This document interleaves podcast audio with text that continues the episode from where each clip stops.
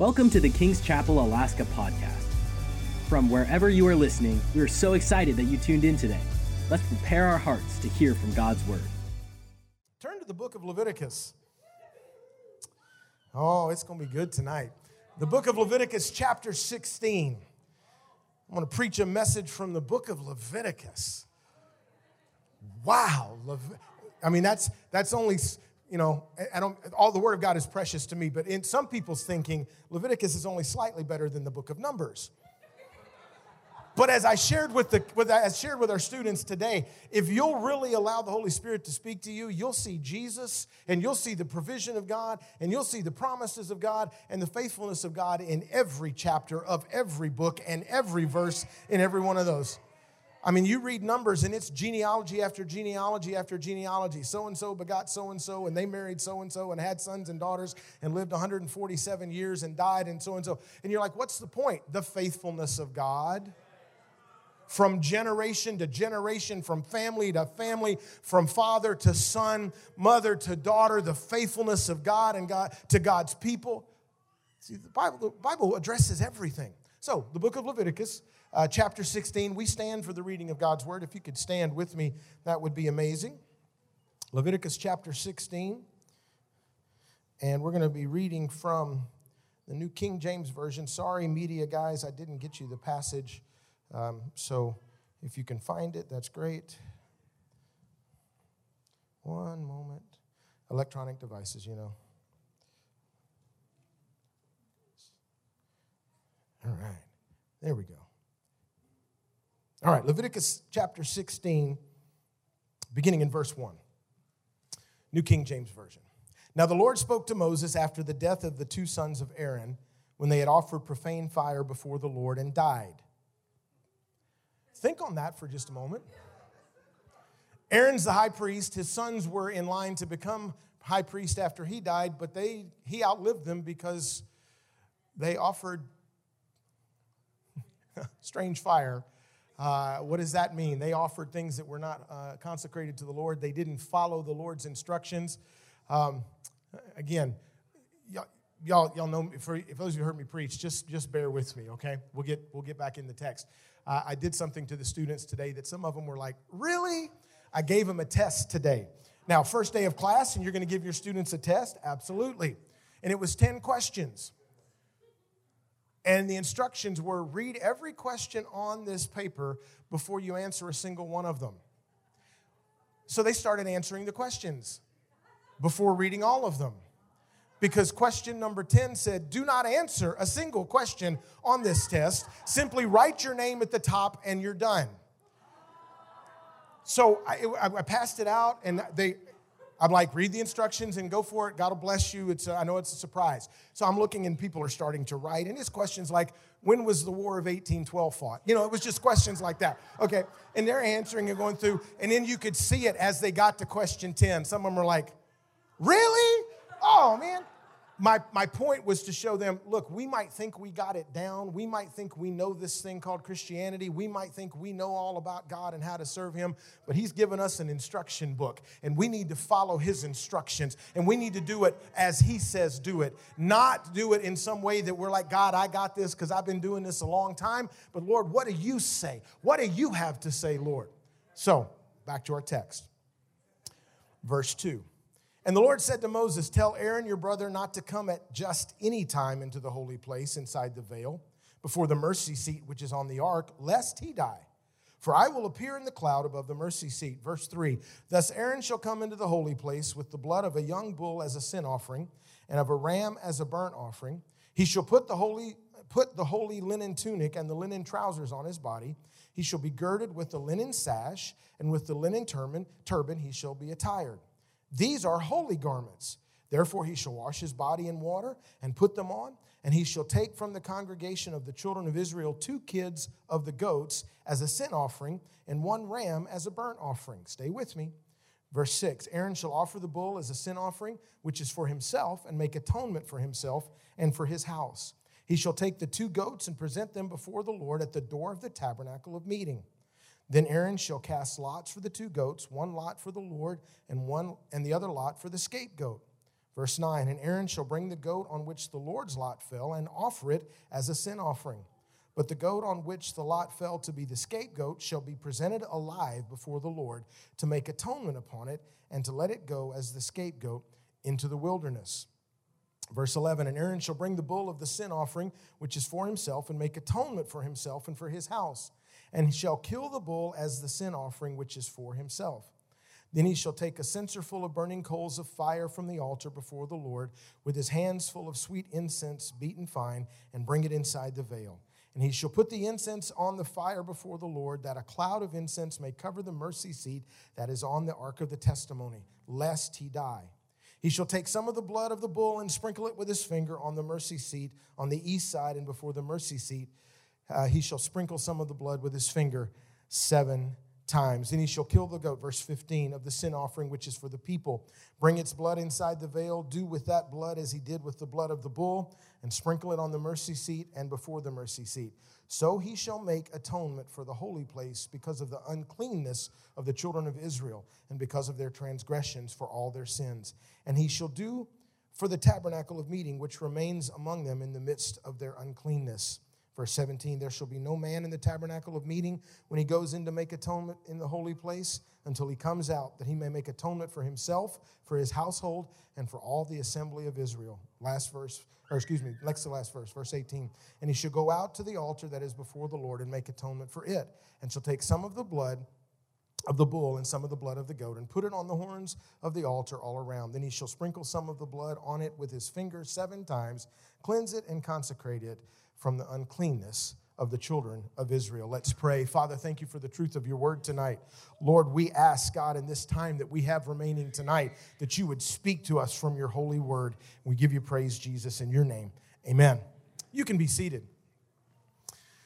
Now, some of you might be like, wow, what does all that mean? Well, I'm glad you asked, because I'm going to tell you, okay? You may not realize this, but this is an important week and a very important day in the history of God's people, the Jews. Today is the Day of Atonement. We just talked about and read from Scripture how God established what was referred to as the atonement. This week, Jews celebrated what's known as Yom Kippur, or the Day of Atonement, or the Day of Propitiation. Now, Yom Kippur, the definition of Yom Kippur is the most solemn religious fast of the Jewish year, the last of the 10 days of penitence that begin with Rosh Hashanah, the Jewish New Year. So you may have heard, or someone may have shared with you, or you may know, like if you look on your calendar now, you'll see all kind of dates, and you'll see Rosh Hashanah on a particular day. If you didn't know what that meant, that's the beginning of the new year Jewish calendar. And then 10 days later, you might see on your calendar the word Yom Kippur. What is that? It's the Day of Atonement.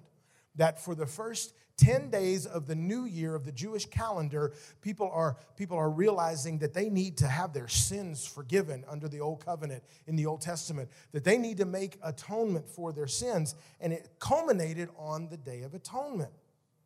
Now, the Day of Atonement is the most important day in the Jewish faith. And you might be saying, but Minister Barry, we're not Jewish unless you are, but we're not Jewish. You know, what's the deal?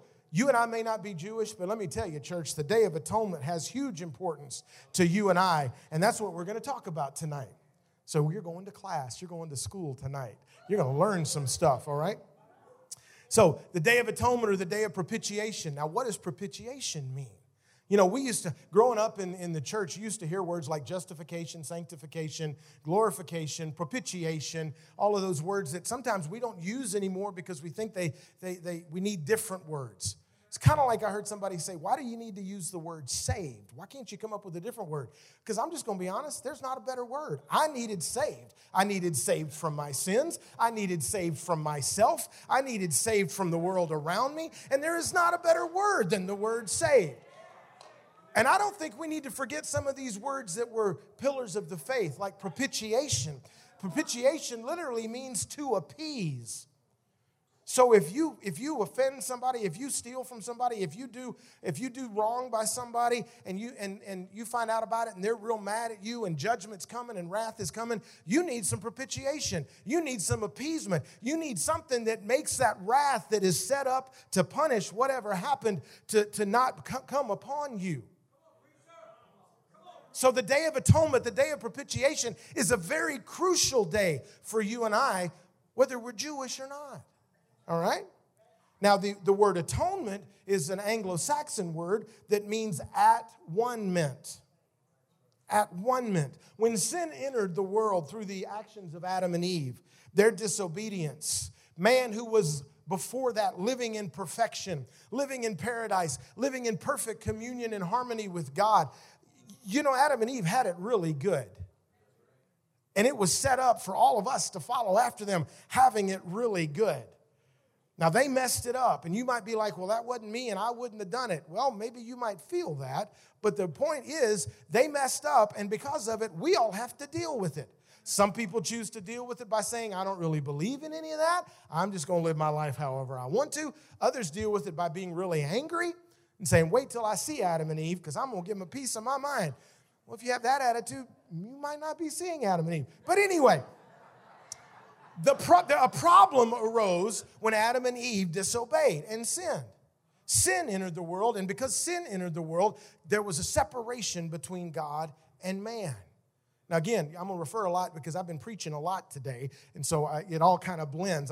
I shared with the KSM students that Christianity is the only religion in the world where God is reaching down to humanity. Every other major religion in the world is a picture of humanity striving, working really hard, trying to figure out how they can make the God up there happy with them so he doesn't wipe them out. But Christianity is God in heaven, the creator, who has every right to say, you get what you deserve, to say, no, I'm not going to give you what you deserve. I'm going to give you grace. I'm going to give you forgiveness. I'm going to give you mercy. I'm going to shower my love upon you because I love you, because God intended and intends for you and I to still function the same way and under the same conditions that he told Adam and Eve. He put them in the Garden of Eden, paradise, perfect, perfection, no sin, as close to being the perfect human beings as humanity was ever going to be until we go to heaven. And he said, now be fruitful and multiply.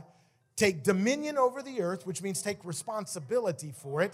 Subdue it and advance the family of God. That's still our mandate from the Lord. We are to be fruitful. We're to be full of the fruit of the Spirit. Oh, okay, I'll go here, Holy Spirit. It's not fruits of the Spirit. If you're in KSM, you've heard me say this before. There's gifts of the Spirit. But the Bible's very specific in how it talks. It says fruit, singular. Well, I thought it was love, joy, peace, patience, kindness, goodness, faithfulness, gentleness, and self-control. That sounds like more than one. No, I'm simply here to tell you tonight that if you understand that properly, if you have the fruit of the Spirit in your life, you have love, joy, peace, patience, kindness, goodness, faithfulness, gentleness, and self-control. And if you are lacking in love, you don't have the fruit of the Spirit. If you are lacking in self-control, you don't have the fruit of the Spirit. If you're lacking in patience, it's not a buffet. I think today I'll take some love, and I'll take some self-control, and I'll take some goodness and kindness. But patience, no, I don't want any of that today. That's not how it works. Okay? So God wants you and I to be fruitful, to exhibit the fruit of the Spirit, that God has got complete control. He has transformed and changed us. And by doing so, we are taking dominion. We are responsible for this planet. Now, it's all going to burn, and it's all going to be recreated. Read Peter, read Revelation. It's all going to be, there's a new heaven and new earth coming, wherein dwelleth righteousness, and we get to be with God forever. There is no sun. There is no, because Jesus is the light. Glorious time. But until then, we're responsible. We're responsible for the lost and dying, the bruised and the broken, the hurt and the busted and disgusted. We are responsible to get out there, to compel them to come in so that the Father's house may be full. We're to take dominion. We're to take over. Too long, the church has sat back and said, what are we going to do about the world? Like John Eldredge said, I think it's time we start operating that the world needs to figure out what they're going to do with us. Because the mandate from the Lord is to take dominion, to advance the kingdom. And I got to get back to my notes, so we're never going to get through this. All right. So atonement means at one minute. So man suddenly had a problem. But God said, I'm going to solve the problem. I'm going to make something available to you. And what that is atonement is the process of God and man being made one again at one minute. The relationship that God intends to have with humanity being restored through the atonement. Ending of the gulf, if you will, the the space between us and God that sin caused, and bringing peace and unity. Isaiah 59:2 says this, "But your iniquities have separated you from God. Your sins have hidden his face from you so that he will not hear." Literally, church, our sins separate us and keep us separated from God if we don't repent of them, if we don't get forgiveness for them. Now, for early Jewish believers in the New Testament, the Day of Atonement was very sacred and very important. And it's very important for you and I as well today. Why, Minister Barry? Why is the Day of Atonement very important to us? Well, I'll give you two reasons tonight. Number one is it's a shadow of what would be fulfilled in Christ. Now, you've heard Pastor Daniel say this, that much of the Old Testament is recorded so that we won't make the same mistakes that the Jewish people did. What do you mean by that? They were the people of God. God said, "I am your God, you are my people. If you follow after me, I will protect you. I will provide for you. I will watch over you. I will take care of you. I will heal you." All these things God said he would do if they would simply follow him and obey what he said. But over and over again, especially in the book of Judges, but most of the Old Testament, Israel sinned. Israel did sin before God. Israel followed after idols. Israel got caught up in this, got caught up in that. They couldn't get it right. So the Old Testament is recorded, so we read these stories and we go, "I don't want to make that mistake. I don't want to be held captive." Israel got taken into captivity. They got taken in I don't have time to go through all of it, but they got taken into captivity. They got led away. They were made slaves in bondage. They got killed, all because they wouldn't stay faithful to the commitment and the covenant that they said they would make with God. So the Old Testament is types and shadows. You know, when you see the shadow of something, you're not seeing the full image. You're just seeing a reflection or something that points. When there's a shadow, you know there's something there that's making the shadow appear. So the Old Testament is full of types and shadows that Jesus came to fulfill and tell us. So the Day of Atonement is important to you and I because it's a shadow of what was to come to be fulfilled by Christ. Hebrews 10:1 says, "For the law, having a shadow of the good things to come, not the realities of them themselves." So the Bible talks about the fact that that's what the law in the Old Testament was. The Day of Atonement was a prophetic act. There are numerous, more than we have time for, numerous prophecies of what Jesus' death would do for mankind, what it would make available to us if we would believe and accept it by faith. The second reason that the Day of Atonement is important to us is it reminds us of what Christ did for us on the cross. If the Day of Atonement was a shadow of what Christ would do, then we got to look at what he actually did. And when we see what he did, we see that as God set up the regulations for what the priest was supposed to do on the Day of Atonement, it was pointing to what Jesus did, because the Bible says he's our great high priest. The book of Hebrews says that he is the greatest priest in the order of Melchizedek, that he did everything that needed to be done, and there's no need for any more sacrifices. That's what the Day of Atonement shows us. Now, what happened on the Day of Atonement? Let's look at Leviticus 16 in depth real quick here.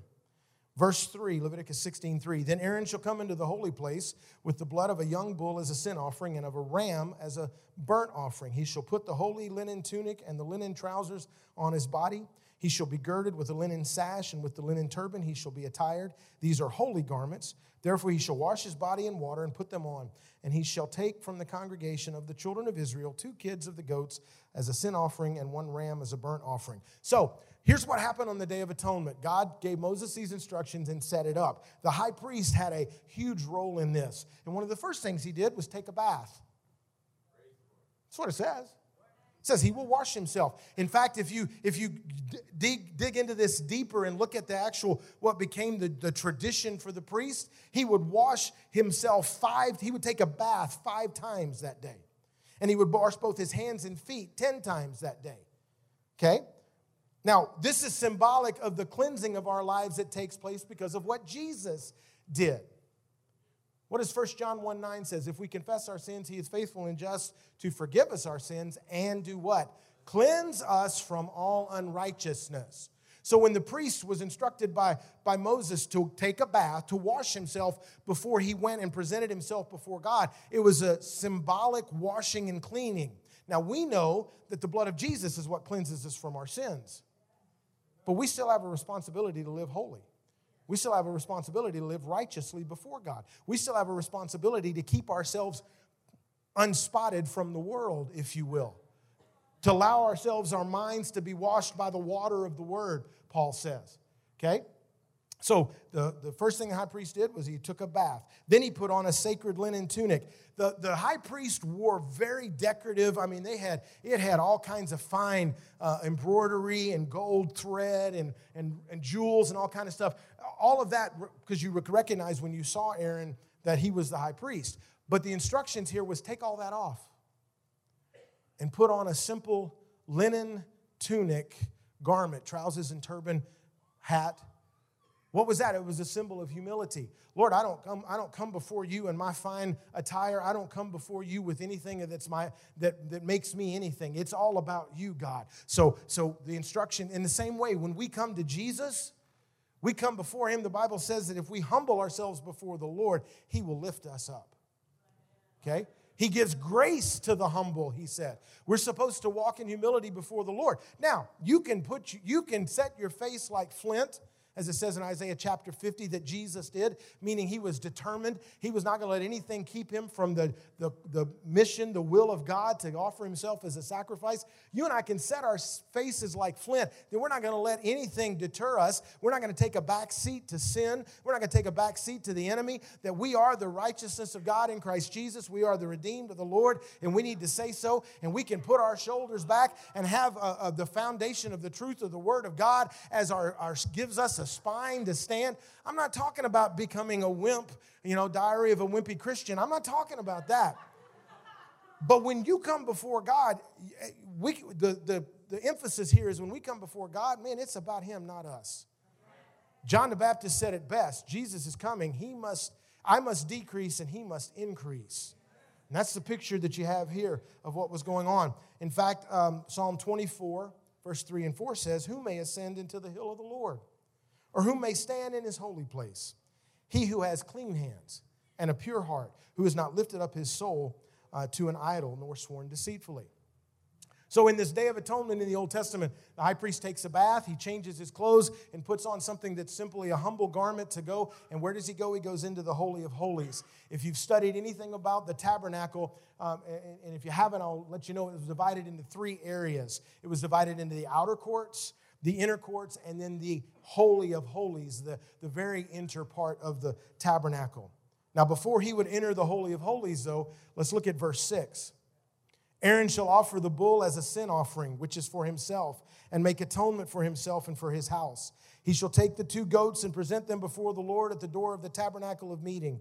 Then Aaron shall cast lots for the two goats, one lot for the Lord and the other lot for the scapegoat. And Aaron shall bring the goat on which the Lord's lot fell and offer it as a sin offering. But the goat on which the lot fell to be a scapegoat shall be presented alive before the Lord to make atonement upon it, and let it go as the scapegoat into the wilderness." So some interesting thoughts about this process. So he takes a bath, symbol of cleansing himself, puts on a humble garment to come. But before he can enter into the presence of God, he has to offer sacrifices for himself to cleanse his own sin, if you will. Now, again, if you've not done a lot of study of this, if you're new to Christianity, if you're new to our church, if you're new, the sacrifices of the Old Testament. I am so thankful we are not under that covenant. Talk about bloody. Talk about costly. I mean, you had to bring your best. So they were an agrarian culture, so they had livestock. And you brought the best of what you had. It cost you to have your sins not forgiven, but appeased. The propitiation, the wrath of God. It's kind of like God hates sin. He loves you and I, but he hates sin because of what sin does to us. It separates us from him. It breaks his heart that mankind sins. And so no sin will be in his presence in heaven. So God's plan was, I'm going to wipe out their sin. And all the way back in Genesis, when God killed the animals to clothe Adam and Eve in skins of the animal rather than fig leaves, he said, without the shedding of blood, there is no remission or forgiveness of sin. Okay? But the sacrifices in the Old Testament didn't offer you forgiveness. It just put you in a holding pattern that you didn't suffer the wrath of God while you were alive or after you died, because you did the sacrifices. But man, you had to sacrifice for everything. The Lord has blessed us with 5 acres, and we've got people around us that have animals and dogs and all kind of stuff, and we have 2 dogs and 2 cats. And if we were under that old covenant, If my dog left my property and went on somebody else's property and destroyed something, I'd have to make a sacrifice for that. That's what the word says. I'm paraphrasing it, but if you read it, if your bull goes into your neighbor's yard and tears down their fence, you got to sacrifice to make atonement for the transgression against your neighbor. I'm talking you were going to the temple all the time, the tabernacle and the temple all the time. Especially if you had problems, if you had habits, if you had things that you were hung up with, and you just kept doing them. And man, it's another goat, another lamb, another turtle dove. Okay, I'm so glad we're not under that. But understand, it didn't save them. It put them in a holding pattern waiting for what? The ultimate sacrifice. Jesus Christ, the precious Lamb of God. John the Baptist, when he saw Jesus walking, he knew it was his cousin. If you didn't know John the Baptist and Jesus were cousins, check out the Gospels because they were, all right? But when John the Baptist saw his cousin Jesus walking, he didn't say, "What's up, cuz?" He said, "Behold, the Lamb of God that takes away the sin of the world." Hallelujah. I'm so thankful he did. So there's some interesting thoughts about this process, though. Aaron had to do all these things. The high priest had to do all these things before he could even enter into God's presence. But one interesting thing about, his story tells us this, one interesting thing about the tunic and the trousers and the things that the priest wore. They were very plain and very simple, but they had bells sewn into the hem. And tradition says that when the high priest would go in to the Holy of Holies, beyond the veil, into where God was, they would tie a rope. The other priest would tie a rope around the high priest's ankle. Because nobody else, we read it, no one else is to go in there with him. But he better make sacrifice for his own sins because he's entering into the presence of God. Because if he didn't, he's walking around in there praying and burning the incense. So there's a cloud of incense over the mercy seat on the Ark of the Covenant, and you can hear the bells tinkling. And the guys on the outside of the veil that are holding the rope, if they heard the bell stop and maybe heard a thud, they weren't going in to get him. That's why the rope was there. They would pull him out. Because he hadn't atoned for his own sin. Because he couldn't atone for the sins of the people by offering sacrifices till he did it for himself. Can I tell you the application for you and I? You got to know what you believe, and it's got to be settled in your heart. Peter says you got to be ready to give an account for the hope that you have that's within you. You can't take people where you've never been. You can't lead them in an experience you've never experienced yourself. You can try. Well, my Aunt Bessie way back then told me that I needed Jesus, and I'm telling you what my Aunt Bessie said. Now, I'm not doing it myself, but Aunt Bessie was pretty smart, so I think you should do it. That doesn't work that way. And it didn't work that way for the priest. If the high priest didn't make atonement for himself, he got struck dead before the presence of God. They had to pull him out, and then they looked and went, "You're next. You're the next high priest." Thank you. That's not the job I wanted, but... because that meant you had to go take a bath, you had to offer sacrifices, you had to change clothes, and you had to have the rope tied around your ankle. Let's move on. All right. All of these very specific things that the high priest would do, they were acts of worship. It caused them to focus on God. When we worship, and listen, worship is not just singing. Minister Micah, Chanel, Toby, our worship team, our band members, they are amazing. I mean, amazing. And they lead us into the presence of God. They get us in the flow of the Holy Spirit. But that's an aspect of worship. Worship is a lifestyle that you and I are supposed to adopt. Worship comes from the definition of worship is worth-ship, ascribing worth to something. People that worship their basketball team or their football team or their favorite food or their favorite whatever, they're ascribing a great amount of worth to that thing. So they're worshiping it. Worship is a lifestyle that you and I are supposed to adopt. And there are very specific things that we do and very specific things that we don't do. Oh, I didn't think Christianity was a list of do's and don'ts. It's not a list of do's and don'ts. It's a heart of gratitude that says, God, I am nothing and you are everything. And apart from you, I can do nothing. Nothing that was created unless it was created by you. In you, I live and move and have my being. Oh, Father, eye is not seen, ear is not heard, nor is it entered into the heart of man. The things that you have prepared. And for those that love you, so I'm so grateful for that I'm going to live my life with a life of gratitude. Whatever you ask, I'll do. Whatever you say, I'll say. Wherever you go, tell me to go, I'll go. However you want to move, you move. My life is not my own. Do you not know, Paul said, that your life is not your own, but it's been bought with a precious price, the blood of Jesus Christ shed on the cross for you and I? It's all an act of worship. And we see that presented here in this story of how God set up the Day of Atonement. All right. But let's talk about the goats real quick. Oh, I got 12 minutes. All right. Let's talk about the goats real quick, because I want to wrap this up, not just yet, but what I'll wrap it up with is going to be really good. So there's two goats that he had to get. He had to sacrifice the bull for his sins, had to sacrifice one of the goats for his sin, but the other goat was an interesting, you've heard people say, oh, they're the scapegoat. They've been made the scapegoat. Where did that come from, God? This passage we just read.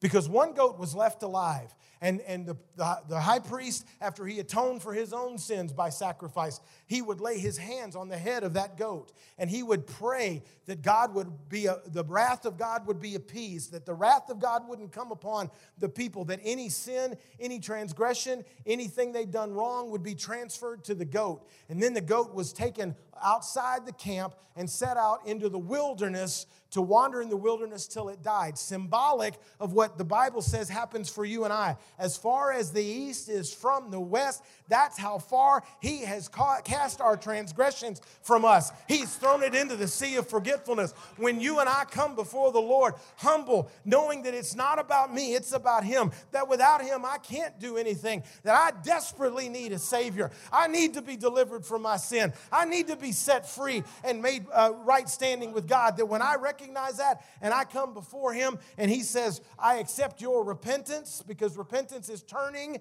it's a changing of your mind and a changing of your actions. Because you can only do actions so long until the real thing comes out, because as a man thinks in his heart, so is he. So if you haven't allowed your mind, your heart, and your will to come under the surrender to the Lord Jesus and allow him to change you and change your direction, you're walking this way and you go, whoa, I'm sinning. I'm walking contrary to the God's will and plan. I repent, and you turn and you go the other way. That's repentance. And when God accepts your repentance and applies your forgiveness, he looks at you, you're covered with the blood of Jesus, you have no more sin against you, there's no more transgression against you, and the only time it comes back is when you and I go right back to it and pick it right back up. And can I tell you, for us to the sane mind, that is the most insane thing to think about doing. He died on the cross so I could be forgiven and I could be set free from fear, but I'm going to sit and watch a movie that causes fear to rise up in me. Oh, I'm on a soapbox now. Y'all got to love me or you don't go to heaven. That's what the Bible says. It says you got to love how can you love God whom you have not seen if you cannot love your brother who you do see? Now, you don't necessarily have to like me, but you got to love me. And you got to understand what I'm sharing with you tonight. I'm sharing because it came from the throne room of God. Why would we go back? Why would we run back? Why would a sane person go back and keep doing the same thing? I'll tell you why. Because there's a war that rages inside us. I am so off my notes. Good thing I didn't give you any. There is a war that rages inside us. Paul describes it. He says, there are things that I don't want to do. That's what I find myself doing. This is Paul. He wrote so much of Scripture anointed by the Holy Spirit, but he says there's things that I don't want to do. I find myself doing them. And the things that I know I should be doing, I find myself not doing them. Why? Oh, wretched man that I am, there is this struggle going on inside me. And it's a struggle between our flesh and the Spirit of God that comes to take up residence in us when we accept Jesus. And you know who determines the winner of that struggle? You or I. Because I want to tell you tonight, church, somebody needs to hear this, because like I said, this is not in my notes, but somebody needs to hear this. The Spirit of the living God that comes inside us and makes us brand new, born again, behold, a new creation, the old is past, the new is come. When the Holy Spirit comes to dwell inside us, he can't live on flesh food. And our flesh cannot live on spirit food. So we determine in that struggle who has the upper hand. Now, maybe you've heard this from me before, but just because I mention a movie or reference a movie, KSM students, you could fill in the blank on this, doesn't mean I'm endorsing the movie. It just means that something in that movie caused something for me to go, that's a perfect visual of what the Bible's saying. There's a particular movie. It's called The Avengers. And in this particular movie, the evil antagonist is Loki, the god of mischief. And he's confronted by the Hulk. And he's telling the Hulk how bad he is, that he is a god. He's not some puny. And the next thing you know in the scene, the Hulk grabs Loki and does about 6 body slams on the concrete, and walks away saying, puny God. When I saw that, I went, that's exactly what Paul's talking about. That if I'll feed my spirit, if I'll walk after the spirit, and I'll mind the things of the spirit, and I'll consume the word of God, and I'll listen to the voice of the Holy Spirit, guess what? I'm hulking up, baby. And when I hulk up and my flesh rises up and says, you need to go do this, I can body slam my flesh and say, get out of here, because I'm not listening to you. Now, the same is true the other way. You starve your spirit, man, by not reading the Word of God, by not worshiping, by not having a thankful heart, by not allowing the fruit of the Spirit to be in your life, and you feed your flesh, man, with all kind of junk. When your spirit, man, rises up and says, don't do that, your flesh, man, is hulked up. And you wonder why after you went back to that thing, after you returned to that sin, after you went back to, like the Word of God says, a dog returning to his vomit. Bible's amazing. You wonder why that happened? You got to check out who you've been feeding. Have you been feeding your flesh, or you've been feeding your spirit? All right, I got to get back to my notes. Oh, thank you, Lord. So, the priest would lay his hands on the scapegoat, and they'd let it go, and it'd go out in the wilderness, and that represented their sins being removed from us. Okay? Day of Atonement. Let's recap real quick before I close. On the Day of Atonement, or Yom Kippur, the sin of humanity, the Jews, God's people, was dealt with. Sacrifices were performed that would serve to appease the wrath of a holy God towards sin. The high priest had an important role on this day and in carrying out these sacrifices. The sacrifices were specific and they were symbolic. But there's one more important category of players in this situation, and that's the people. Because not only did the high priest have a role to play in the Day of Atonement, the people had a role to play as well. The people were to fast, and not just food. If you go to Leviticus 23, you can write this down and read it later, 23 verses 26 through 28, it says, and the Lord spoke to Moses, saying, also the 10th day of the 7th month shall be the Day of Atonement. It shall be a holy convocation for you. You shall afflict your souls and offer an offering made by fire to the Lord, and you shall do no work on that same day, for it is the Day of Atonement to make atonement for you before the Lord your God. The people had a specific role. They had to take it serious. So much so that they didn't work. They fasted from work. They fasted from their normal activities, because on this day, we're getting right with God. Can I tell you tonight, church, and I don't say things to offend, and I certainly don't say things to meddle, but I say things that the Holy Spirit tells me to say. And if it applies, if the shoe fits, wear it, okay? If that's your coat that you need to put on, go ahead and put it on. We got to take this whole repentance thing and this whole sin thing serious. Sin will take you farther than you ever thought you would go. It'll cause you to do things you never dreamed you would do, and say things and become somebody you don't even recognize anymore. That's what sin does. And just like the people had to take it serious on the Day of Atonement, they couldn't go to work, they couldn't go out and work in their garden, they couldn't do repairs inside the house. It was like, man, we bringing an offering, we're bringing our own offering and sacrifice to the Lord, and we're taking this serious because this is life and death, eternity on the line. And sometimes we in the church, I'm not saying here, I'm talking about in Christianity in general, we get real flippant with, well, you know, God will forgive me when I repent. And God understands, and God this, and no, can I tell you, no, that's not the grace of God. The grace of God is not a doormat that you can go out and get your shoes muddy with sin and come back anytime you want and wipe your shoes off on that grace and go in the house and act like everything's right and then go back out and do it again. It's not what the grace of God is. The grace of God is you and I don't deserve anything. Anything less than hell is more than you and I deserve. So the people had to take it serious. They had to fast. They had to offer sacrifices. And they did it because of what the Day of Atonement was for. And here I'm going to begin to close. This is my first landing. The Day of Atonement was, number one, to avert the wrath of the people's sin. The wrath went on the sacrifices on the head of the goat, and there was an exchange. God would see that, recognize the heart of the priest, see the consecration of the people, and until the next Day of Atonement, the wrath of God was held back. Thank you for joining today's podcast. If God is impacting your life through this ministry, you can partner with us and give at kcalaska.com. Also, Don't forget to subscribe to our channel and enjoy more messages like this one.